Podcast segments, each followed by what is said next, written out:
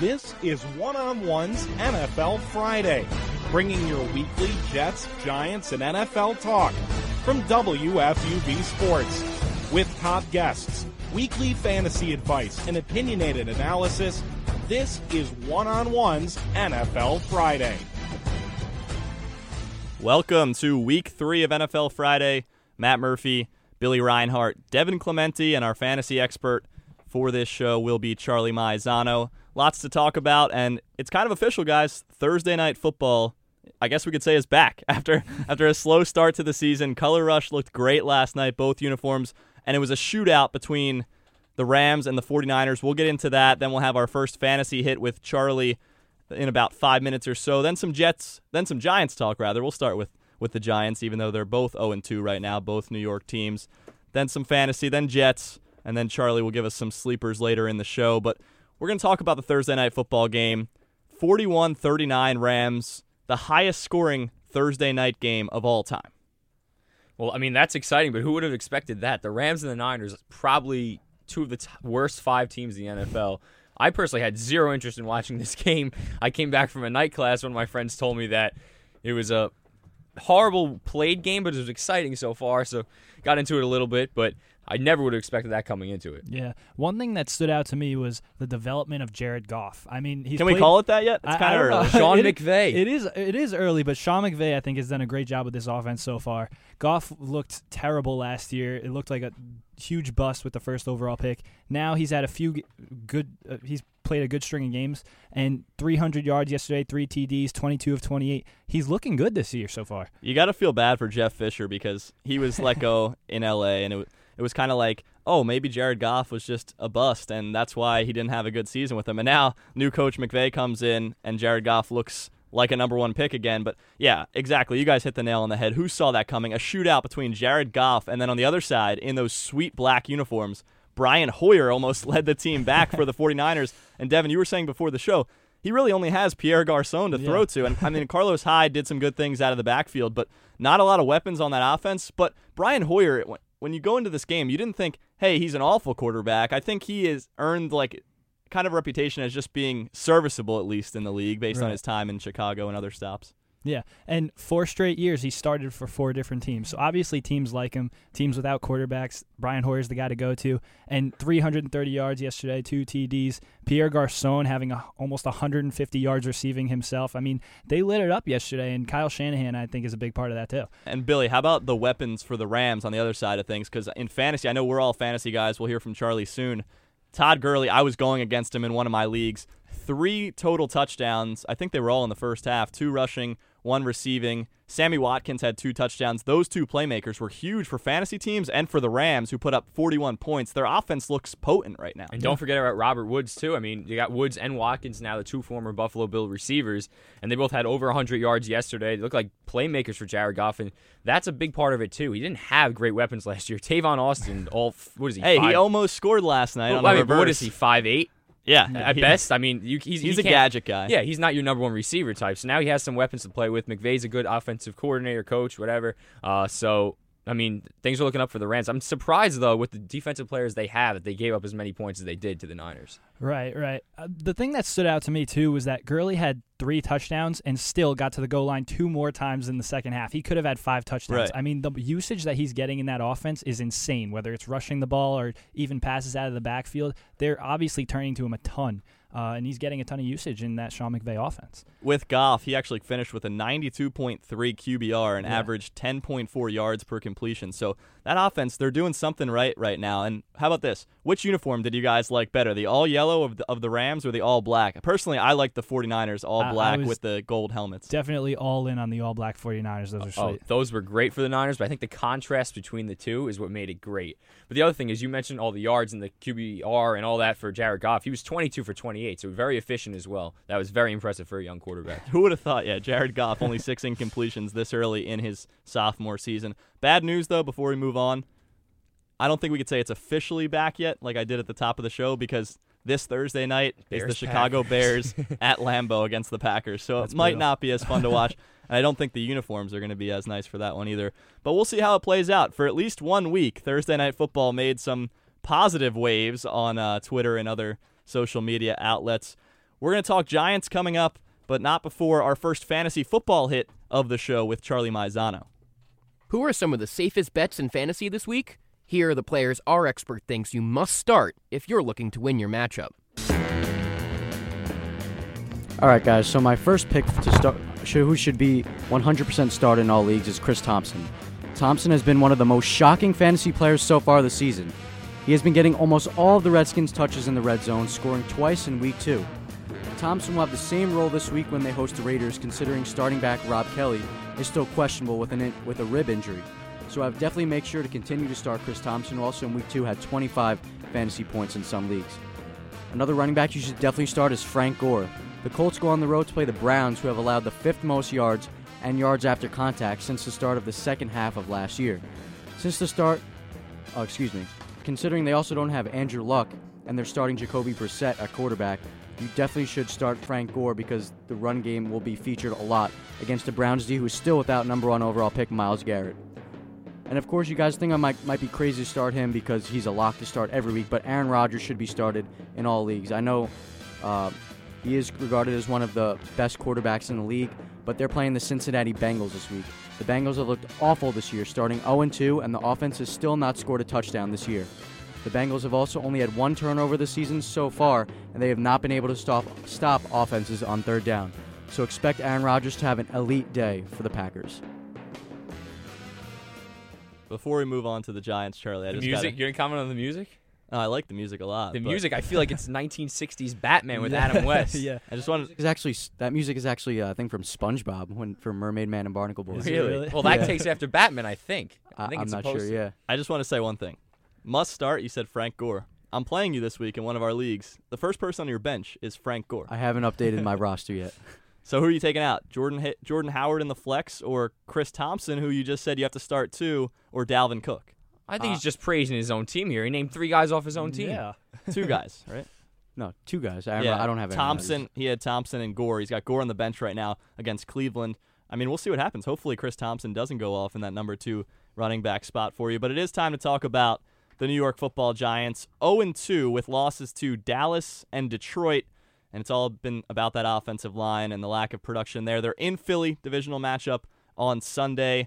Let's hear what our Giants beat reporter Tommy Aldrich has for us in this week's Giants Report.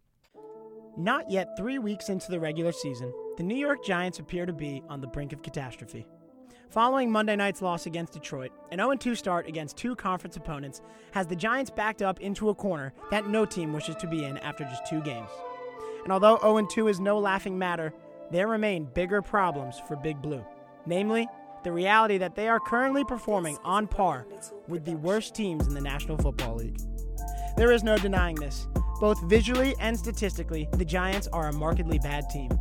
Visually, the offense is out of sync, out of touch, confused, without identity or consistency, whatever you want to say. Statistically, they have only scored thirteen points in two games, not even a touchdown for each game. The scary part about this stat is that it is indicative of how New York has played for the past half season, as no one has scored less than them per game on average, going back to week twelve of last year. Moreover, the Giants haven't scored twenty points in their past eight games. More than anything, however, Giants fans are infuriated at how the team has been managed.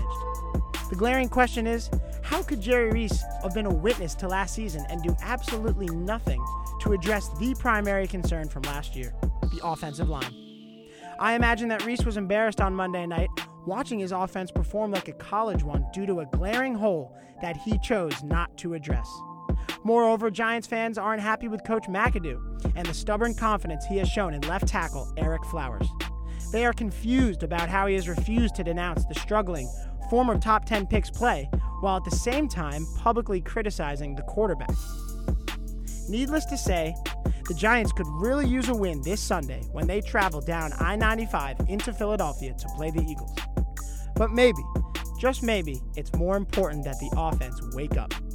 Covering the Giants, I'm Tommy Aldrich, W F U V Sports. Good stuff there, as always, from Tommy Aldrich. Looking forward to the game against the Eagles this week, and maybe the Giants can get their first win of the season. But now it's time for us to talk about the New York Giants, and last week a little bit, and then this week against the Eagles. Let's go Giants! Let's go Giants!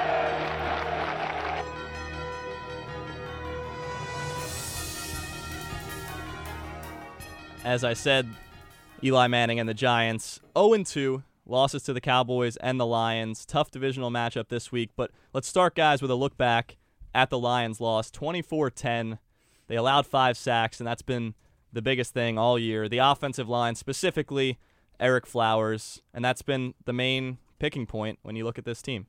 But I feel like it's something they can overcome. I mean, two years ago, they were a top ten offense with a worse offensive line probably and less weapons on offense. I think this is a lack of originality in the playbook from Ben McAdoo. I mean, you saw in the second quarter that one drive they had where they were getting it out really quick. They had some originality with Sterling Shepard with end-arounds and uh, Evan Engram coming out of the backfield to go for the seam for the touchdown. So they have some plays that I don't know why the offense is so inconsistent, but Ben McAdoo just turns the switch on and off sometimes. Well, that's what I wanted to ask you, because so many people have been talking about the offensive line. At what point do we look at Eli Manning's regression and then Ben McAdoo's lack of good play calling? I mean, that's I feel like they are equally as much of to blame here. Well, the offensive line is below average. I mean, we knew that coming in. It's been that way the last couple of years. The Giants didn't do anything to improve that. So if you d- expected it to get any better, that's just silly.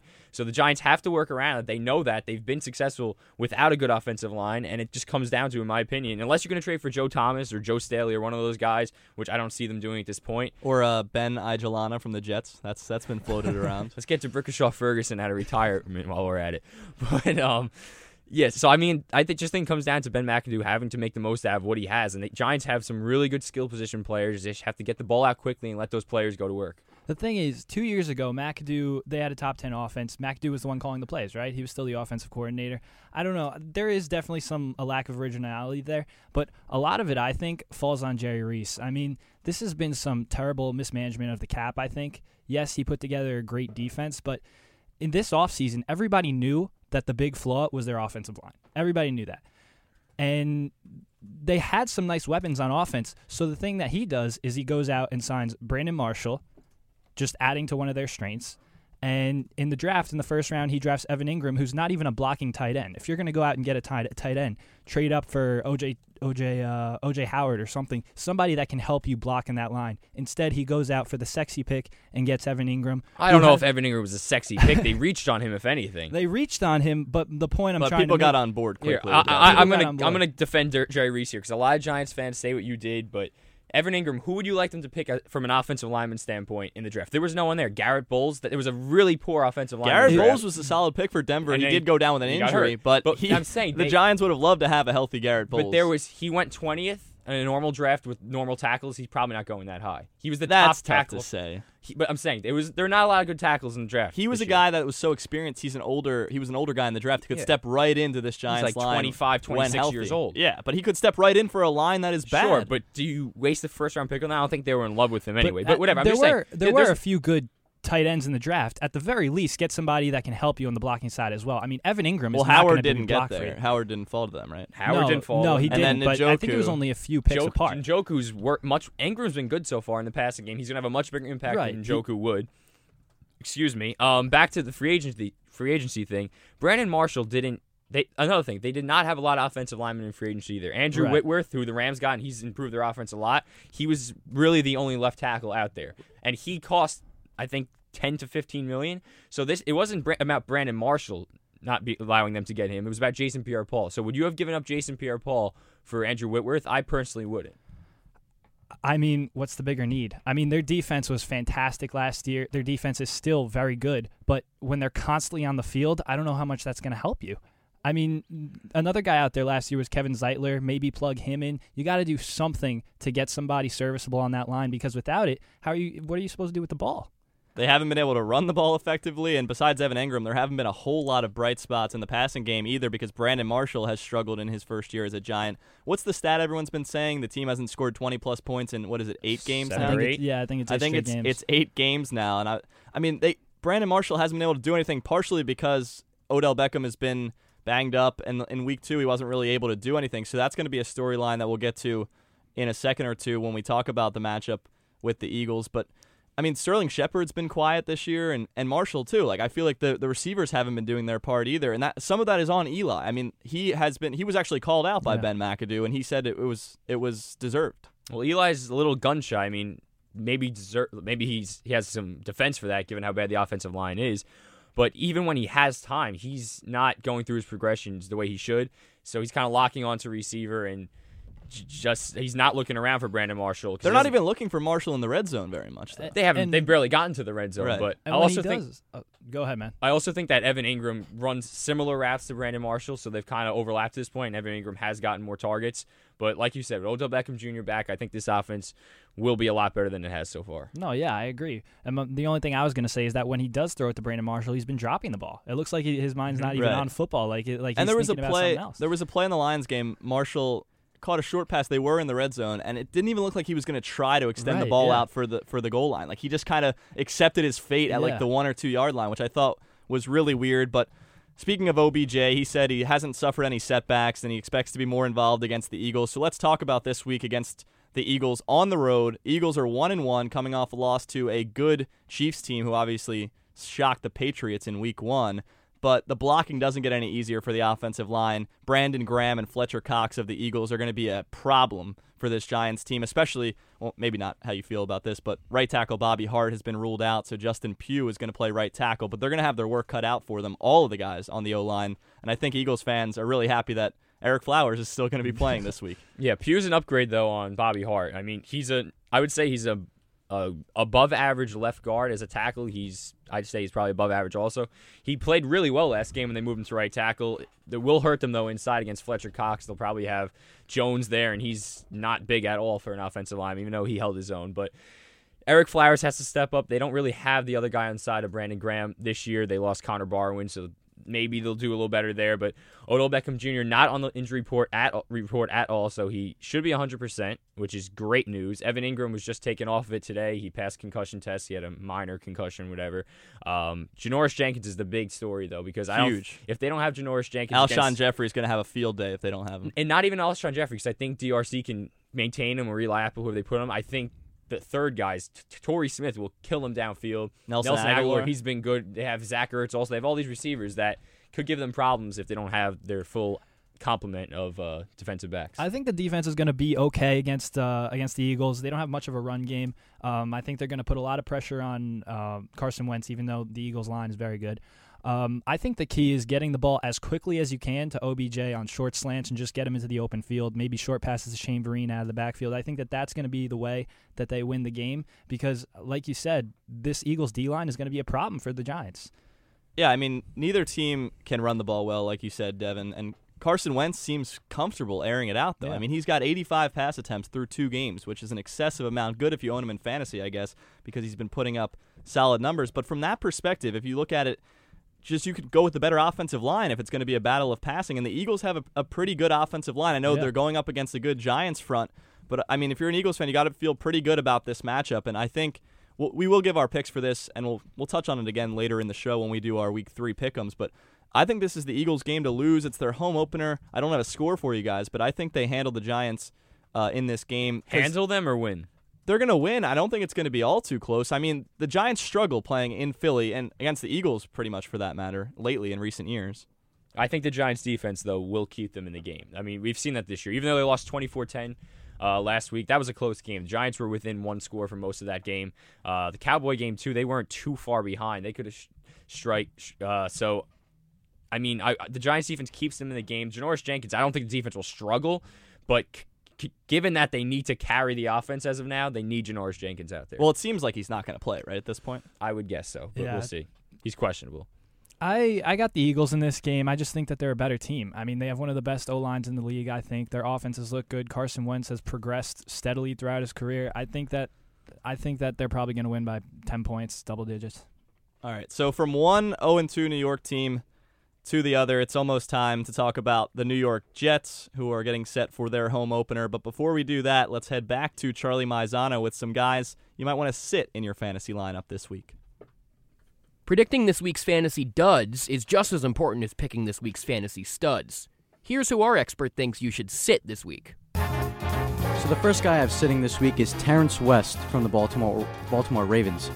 West is still questionable with the calf injury for the Ravens matchup against the Jaguars in London.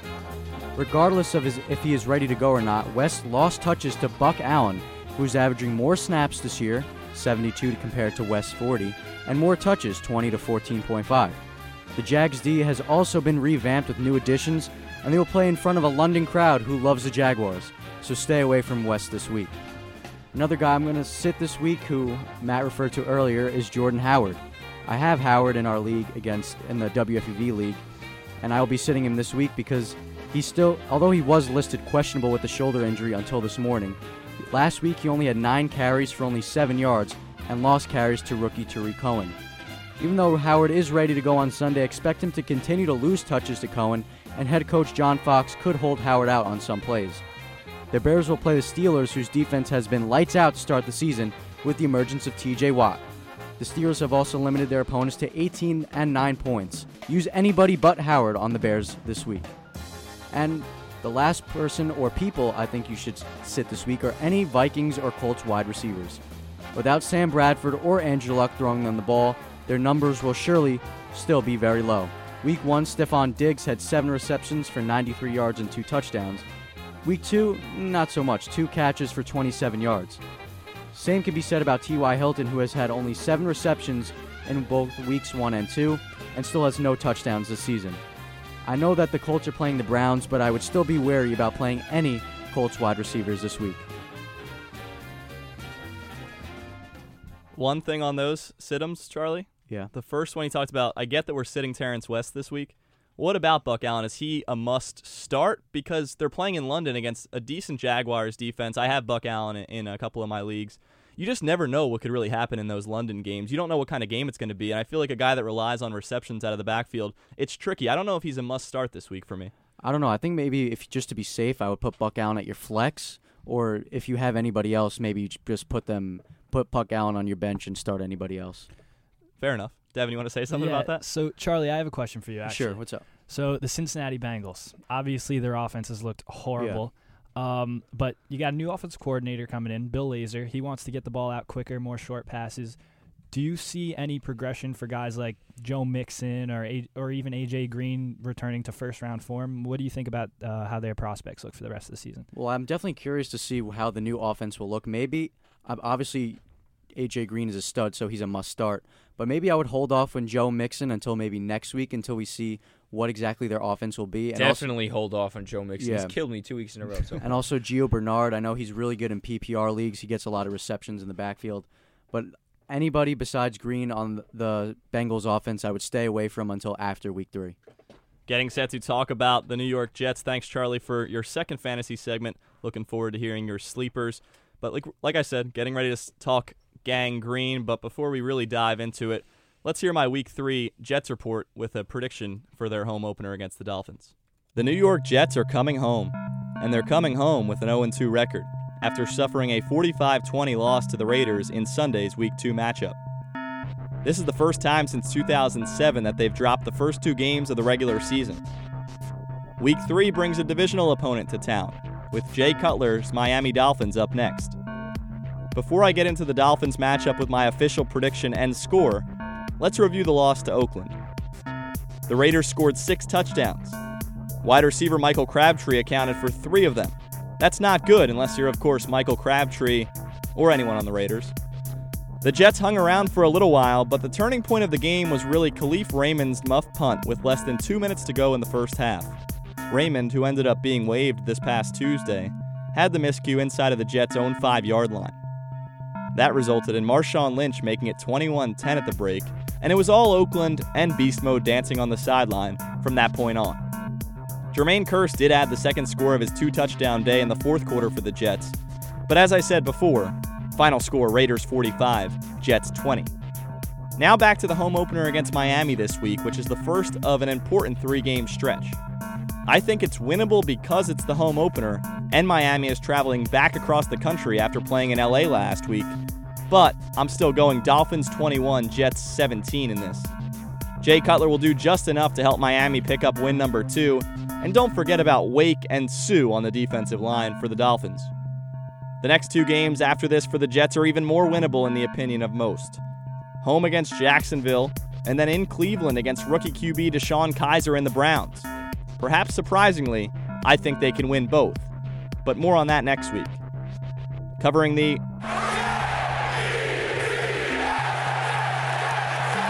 I'm Matt Murphy, W F U V Sports.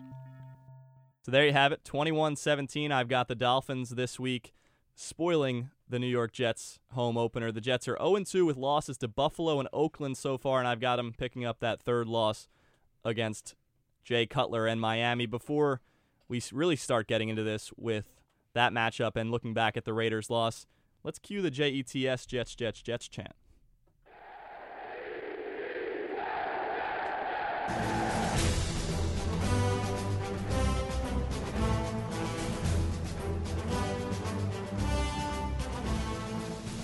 We just needed a little something to get us going, to kind of get fired up for this segment, because it's hard to talk about both of these teams right now, really, but it's been hard to talk about the Jets dating back to the start of training camp. And as I said, oh and two, forty-five twenty loss to the Raiders. It was close for a little bit, but that game, the turning point was really the muffed punt. I don't know if you guys saw it. I think, Devin, you're a Jets fan, so we'll start with you. But Khalif Raymond muffed a punt inside of the five-yard line. Marshawn Lynch ends up punching it in. At the time of the muffed punt this past Sunday, it was fourteen ten Raiders, and the Jets were getting the ball back.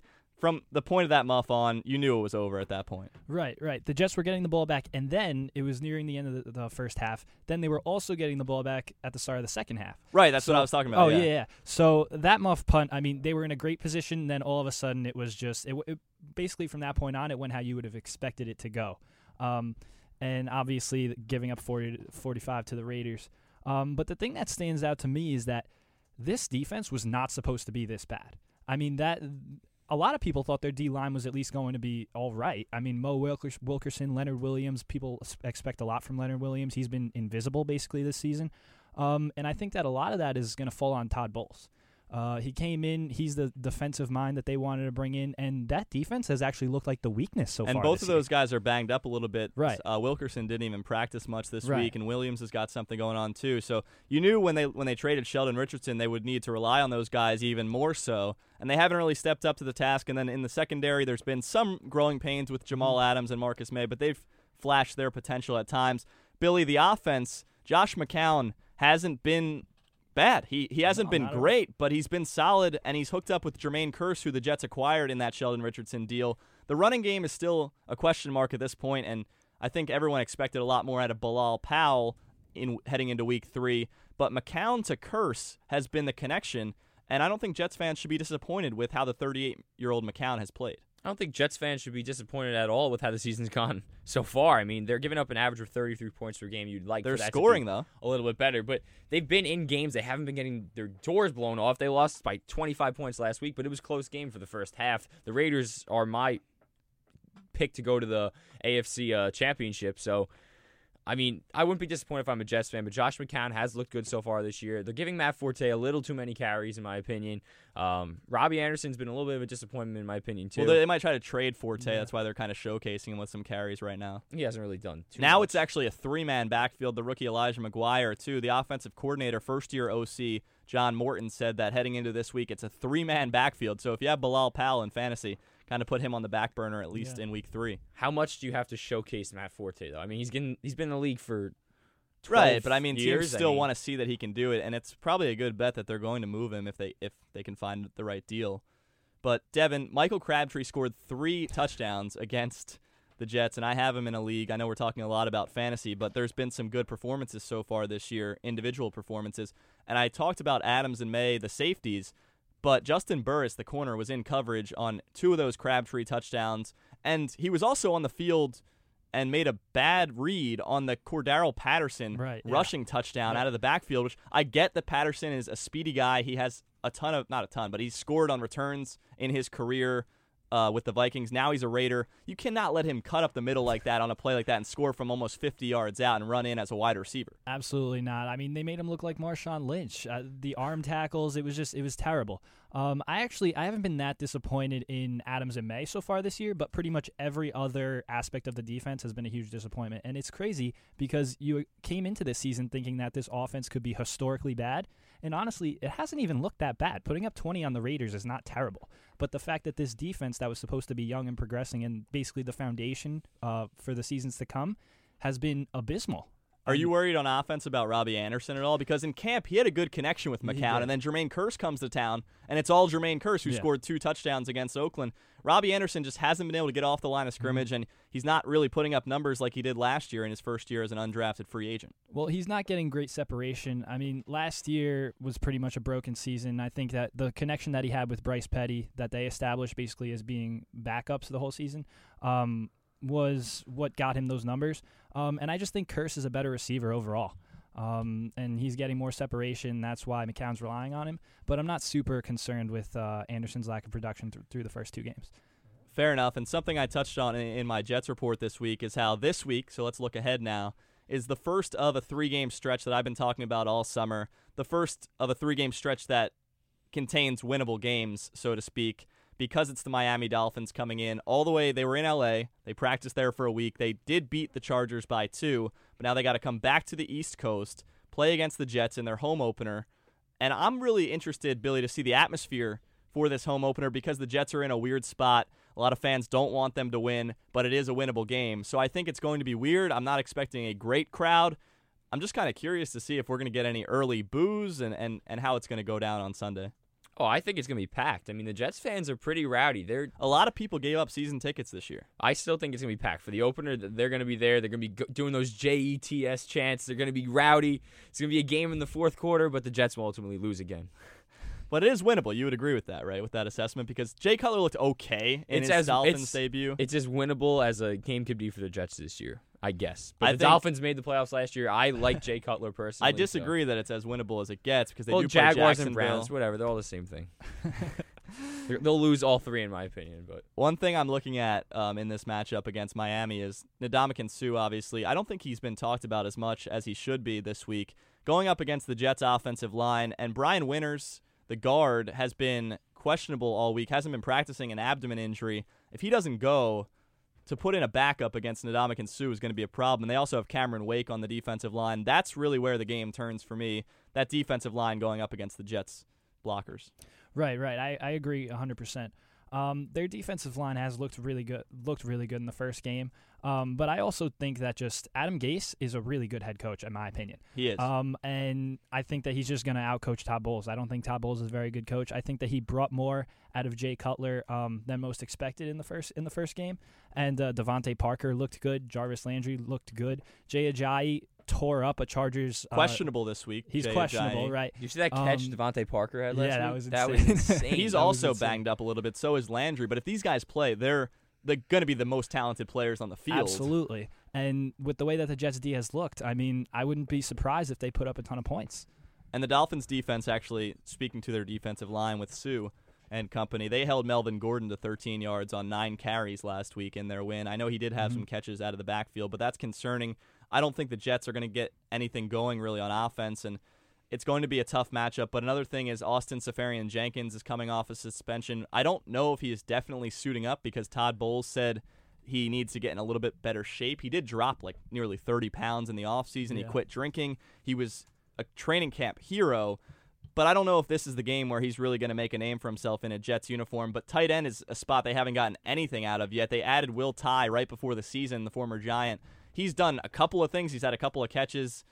But uh, tight end, they haven't gotten anything, and Seferian-Jenkins is eligible to play. We'll see what happens. Absolutely. I'm excited to see him play. Like like you said, he shed a lot of weight, and he gave up drinking, so you're seeing a lot of good stuff out of him, and I just want to – we haven't had a real tight end since, like, Dustin Keller.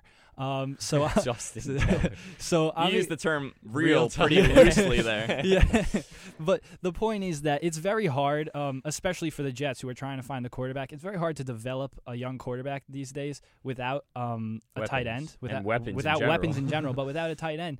I mean, you look at tight Marcus Mariota, for example, the Titans. They have Delaney Walker. All these young quarterbacks, a big part of their development is being able to rely on that big tight end. So I think that have, getting Seferian-Jenkins back, seeing what he can do, hopefully he can produce, that can be a big uh, big uh, sign of progress for them. And A S J did score a touchdown in the preseason in the finale against the Eagles, but it came uh, off the arm of Christian Hackenberg, so I don't think we're going to Is he good enough to have a nickname? I had a A S J. Who's A S J? A S J. No, everyone calls him A S J. Maybe on the Jets. I mean, it's hard. It's hard to kind of get his full name out, like Austin Seferian-Jenkins, every time you're talking about him. Uh, I get it, but You, you got to give me like the code on the bottom. A S J equals Austin Seferian-Jenkins. All right. Before we talk about you, how you guys think the game's going to play out, I know, Billy, you already said you thought they're going to lose, and I already obviously gave my prediction, but I want to hear what Devin has to think in a second. But before we do that, just with quarterbacks and how it's gone, we talked about McCown, but you got Petty there, and you got Christian Hackenberg. Petty's been the second-string guy, so he mm-hmm. just kind of claimed the backup spot, and Christian Hackenberg in that third spot.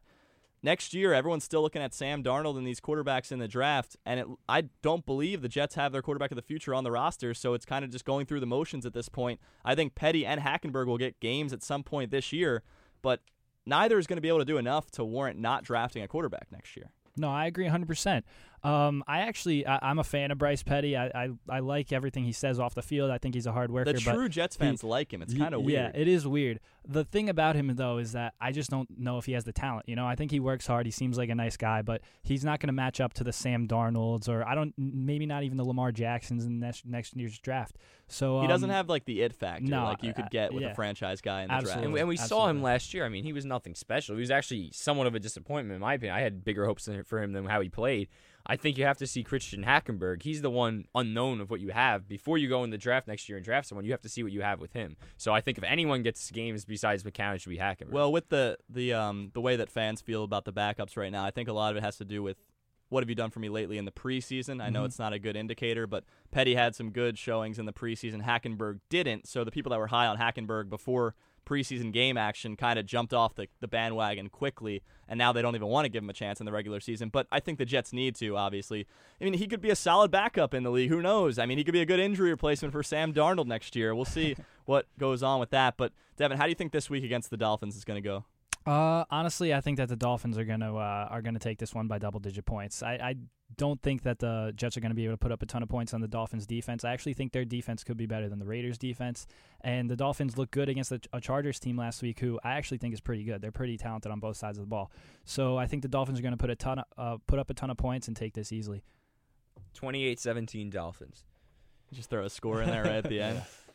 All right, we'll see what happens with that game if the Jets can avoid falling to oh and three with their home opener on Sunday. We've got our predictions for the rest of the matchups around the league coming up, but let's hear about some sleepers in our final fantasy football segment of the show with Charlie. Nailing sleeper picks is a surefire way to get your team a victory. Here are some players that fantasy owners are currently overlooking. All right, so my first sleeper for this week is a New York Jet, and he's their starting running back, Matt Forte. Many fantasy owners drafted high on Bilal Powell instead of going with Forte because of his con- because of their concerns with his injury history and his reduction to play on a bad team. Forte, however, has been the featured back on the Jets' offense, averaging the most touches and yards to the offense. Their opponent, the Miami Dolphins, have allowed the third most rushing yards since the start of last season, so make sure you have a running back or flex spot for Matt Forte. My second sleeper is Allen Hurns. Obviously, week one, the Jags lost star wideout Allen Robinson with a torn A C L, so that mo- that meant more production for the other wide receivers. Last week, Allen Hurns exploded with an average of twenty fantasy points after he had six receptions for eighty-two yards and a T D. Although his touchdown last week was in garbage time, expect Blake Bortles to feature Hurns in the offense more this week in London. On a side note, last season, Allen Hurns scored a game-winning touchdown against Buffalo in their London game, so maybe the crowd will want to see Hurns out there more often. And my last sleeper is a Cardinals running back not named Kerwin Williams, so we either start David, um, Chris Johnson or Andre Ellington. With no David Johnson for maybe the rest of the season, one of the Cardinal running backs are due for a big week in primetime against Dallas. The Cardinals' offense in the air has struggled so far this season, so maybe Bruce Arians will look to get the run game going with backup Andre Ellington or recently re-signed Chris Johnson, whose carry count will increase this week according to Bruce Arians in a, pre- a press, pre-game press conference. Johnson has also outsnapped and outtouched Williams, so either Ellington or Johnson could see a big workload on Monday night.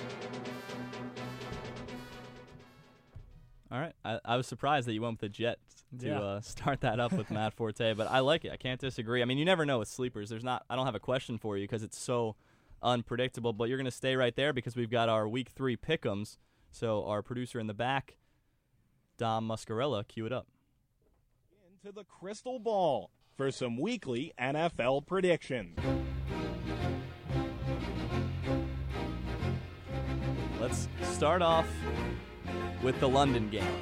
The Baltimore Ravens are the away team against the Jacksonville Jaguars. I'm huge on the Ravens this year. Didn't pick him in week one, and I regretted it. It was one of my three misses. I'm taking Joe Flacco. He's elite against Jacksonville across the pond.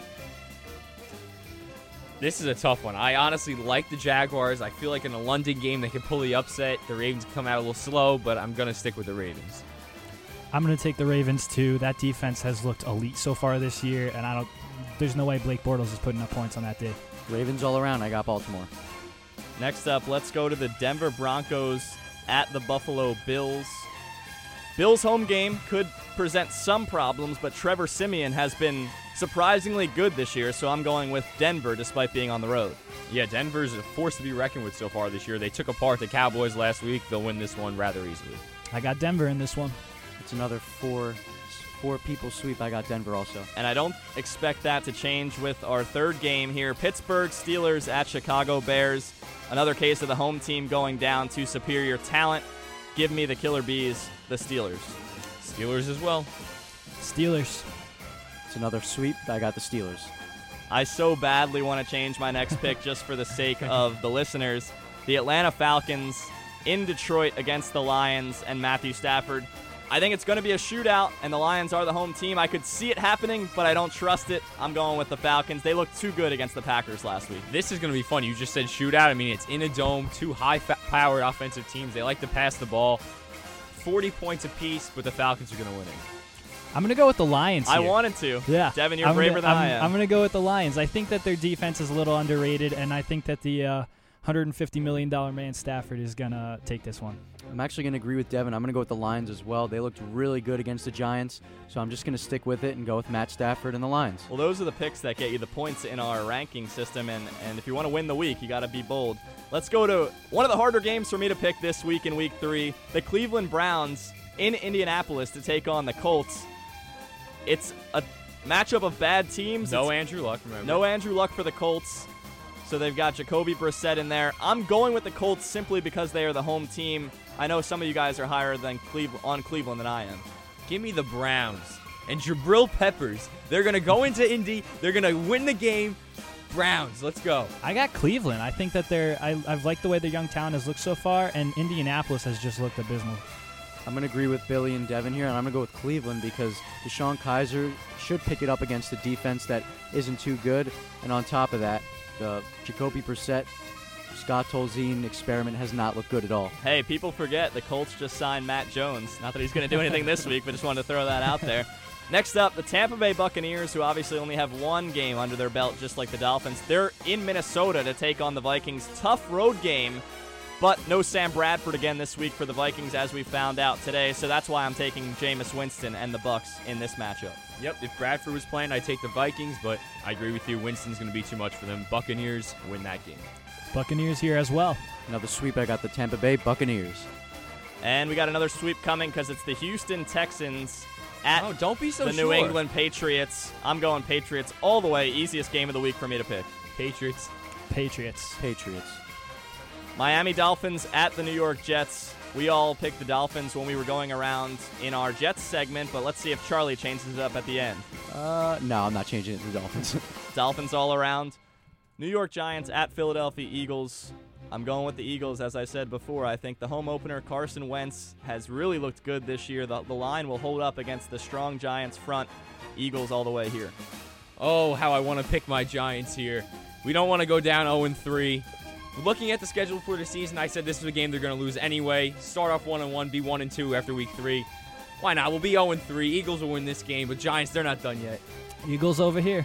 I got the Eagles, too. Carson Wentz has looked really good this year, and Zach Ertz at the tight end position has put up a lot of points in fantasy, and he's been lights out at the position. This is going to be a good game, the next one. The New Orleans Saints in Carolina to take on the Panthers. Panthers' defense has been pretty stingy this year. Obviously, the Saints have a great offense, bad defense. I'm going to go with Cam Newton and the Panthers. Home field advantage, and the Saints' defense is just so bad. Panthers are outscoring their opponents thirty-two to six this year. They're going to beat the Saints at home. The Saints don't have the luxury of playing in the Superdome. Panthers take that. I think Kelvin Benjamin's going to have a big game with Greg Olsen out, and I think that the uh, Panthers are going to blow the Saints' doors off this week. This is actually a tough pick for me because I think Drew Brees and Michael Thomas are going to have a bounce-back week, But I think that Christian McCaffrey will get going, and I think Cam Newton will get the offense back up and running, so I think it's going to be Panthers as well. So apparently Charlie doesn't buy into the whole Christian McCaffrey can't run between the tackles at the next level thing. Moving on, Seattle Seahawks at Tennessee to take on Marcus Mariota's Titans. I'm going with the underdog, the Seahawks, despite them being on the road. I just haven't been sold on Mariota this year. Corey Davis, their first-round pick, is out again for that Titans offense. Give me Russell Wilson, even though his line stinks. I think they'll get it back on track. I'm going to take the Titans. I mean, the Seahawks have been probably as bad as the Giants this year offensively, and it hasn't gotten as much coverage, at least not over here in the New York area. Titans are going to win that one at home. I have the Titans this week. Obviously, that Seattle line has been horrible, and I think that Tennessee's a good team all around. I'm going to go with the Seahawks like Matt. I think that Russell Wilson is going to tear up their defense, and that's why I think the Seahawks are going to win. This is getting close, boys. There's only a couple of games that we've disagreed on so far. This is not going to be one of them. The Cincinnati Bengals, who will now be without Tyler Eifert as well this week, at Lambeau to take on the Packers. I like Aaron Rodgers and company to roll over the Bengals offense, who has struggled mightily this year. Packers are going to destroy them. This is going to be like forty-two thirteen, something like that in Lambeau. The Cheeseheads are going to be going nuts. Packers take this one easily. I'm going to take a shot here. I think new offensive coordinator, there's an element of surprise. Maybe they pull off a huge upset. No Tyler Eifert as no, of about twenty minutes ago. No Tyler Eifert, but uh, maybe I think that they're going to showcase Joe Mixon a little more, and maybe you, they surprise you. Bengals. I'm going to go with the Packers. I said in my fantasy segment that Aaron Rodgers is a must-start, and I think he's going to tear up that Cincinnati D. Aaron right. Rodgers is a must-start every single. He's the yeah, best quarterback absolutely. in the N F L. I the know, best. But I'm just saying in general, their defenses look pretty bad, so it just an, adds more bonus to start Aaron Rodgers. Sure. And the last game before Sunday Night Football and Monday Night Football on my sheet here is the Kansas City Chiefs taking on the Los Angeles Chargers in L A. I wanted to take the Chargers here, but then I read that the Chiefs have won their last eleven games against Phillip Rivers' Chargers, so I'm going with the Chiefs, who have looked really good this year. And last year in San Diego, they had majority Chiefs fans there. I'm not sure why, but that's how it was. I don't expect anything different in L A. Even though now, it's in L A? I don't expect no one goes to the games in L A. Absolutely oh, but not, you're, yeah. you're going to have all those people from Kansas City. They're going to be traveling to L A now, San Diego. I mean, that's a great trip to make. So Chiefs going to take that one, have a nice home crowd advantage. Chiefs, I agree. Chiefs in a big win. Sunday Night Football, another one I wasn't able to pull the trigger on, but I thought about it. The Oakland Raiders at the Washington Redskins. I think Terrell Pryor Senior is bound to get back on track at some point. He got targeted a ton in week one, but I just think the Raiders' offense is too good, and the Redskins' defense is not that good. So I, I got the Raiders here. See, this is a very, very tough game to pick. You mentioned Terrell Pryor, former Oakland Raider. Yep. I forgot about that. He's going to show out as a wide receiver this time. Redskins take this one at home on Sunday Night Football. I'd love to see Terrell Pryor dominate this week, but uh, I got the Raiders over the Redskins this week. I'm going to agree with Matt and Devin. I'm going to go with the Raiders this week. I had to go out. I mean, we're too similar. I had to throw that one out there. Hey, there's been a couple of games we disagreed on. This might be one of them to round us up here.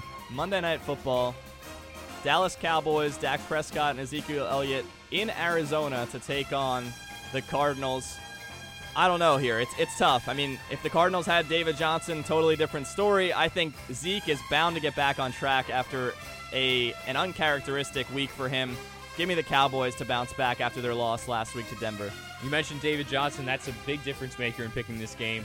I think it's going to be a good game, though, on Monday night. Two teams that I'm a fan of. Not a fan. I hate the Cowboys, but I, they're a good team. No, we're going to pull that clip. You're a fan of the Cowboys. Um, I think the Cowboys take this one. Ezekiel Elliott will bounce back. I, I really wanted to go with the Cardinals here. I'm a big Larry Fitzgerald fan. Who isn't? But uh, I got to go with the Cowboys. I just think they're a better team. I'm going to round out the day by sticking with everyone's pick and choosing the Cowboys. All right, that does it for our picks. I'm just trying to take a look here and see which games we disagreed on. So we got it there in front of us. What's the biggest difference? You look at it, Charlie. What's the, the biggest change we got there? The biggest disagreement we were on was, I think, either the Lions-Falcons game or the Colts-Browns game. I know that me, Devin, and Billy picked the Browns, but you went out and picked the Colts, while the Falcons and Lions, two people picked the Falcons. That was you and Billy, and me and Devin picked the Lions. If the Redskins beat the Raiders, I automatically win. Let's make that right now. I thought about the Redskins and the Lions as upset picks, but I obviously stayed put. Raiders got to go all the way cross-country, Sunday Night Football on N B C. Another game that we actually uh, split on was the Seahawks-Titans. You, Matt, and me pick the Seahawks, and Billy and Devin pick the Titans, so that should be a good one. All right, so we'll see what happens there. That's going to do it for Week three of N F L Friday. For my co-hosts, Billy Reinhart and Devin Clementi, Charlie Maisano with the fantasy advice, and our producer, Dom Muscarella, I'm Matt Murphy. Check back next Friday for Week four of N F L Friday.